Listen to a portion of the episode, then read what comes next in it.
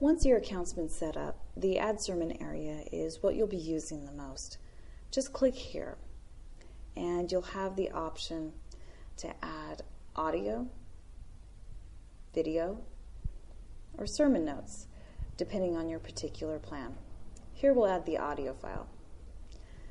Fill in each area with as much information as you have.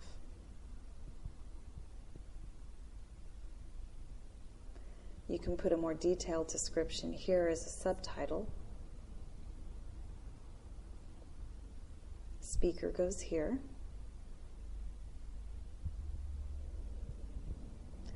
A more detailed summary can also be added here if you like.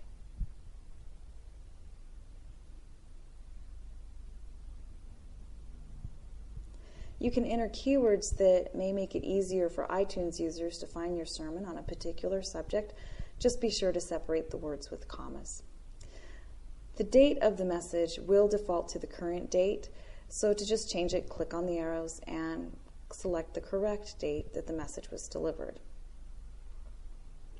Finally, click on Browse to find your sermon audio file.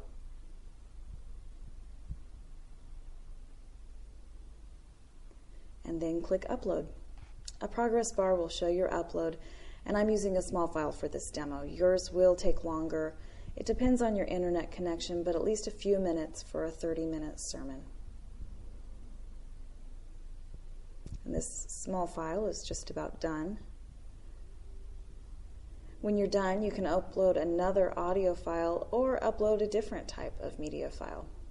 This gives you the option to upload video or notes files or another audio file. And you would just repeat what you just saw for a sermon upload.